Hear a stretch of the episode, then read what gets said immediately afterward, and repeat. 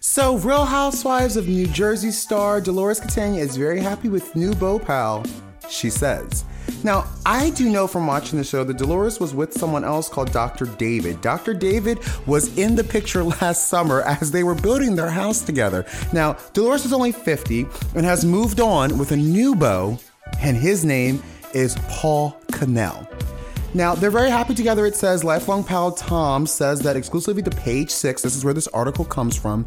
This comes to us from page six, powered by Google.com, also brought to you on page six.com to 914 WEFR Pop Culture Radio. But what we see here is uh, we don't even have to read the article to know because we watch the show. So Dolores has the as as as Mama Wendy would say or Auntie Wendy would say, Black Dolores has a lot going on. Black Dolores lived with Frank Catania, which is the last name that she still has of her ex-husband, who was an XXX a while ago because she's dated a few people in between there. So that means that she's had some time to change her name back to whatever it was. And she could even just change her name to Black Dolores because it feels like she, the way Black Dolores is acted, she's she's from the streets, she's from the block. She got a boy on every corner, want her because Black Dolores has moved on from Dr. David, which she was so happy with. It seemed like she was so happy with Dr. David but the veteran entertainment journalist 55 and she added she couldn't be happier for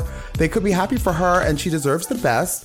Um, they met through a mutual friend recently and they recently enjoyed a vacation with uh, at the beaches of St. Martin. Wow, that's that's you go from a house being built for you to a man taking you to a beach in St. Martin. Black Dolores is go ahead, Black Dolores. You get your black car, girl. Go ahead. You got your black car. You juggling them around. Okay, that's not right. I don't know why I'm saying that. That's not right, but it's funny because I don't know what else to say about this story.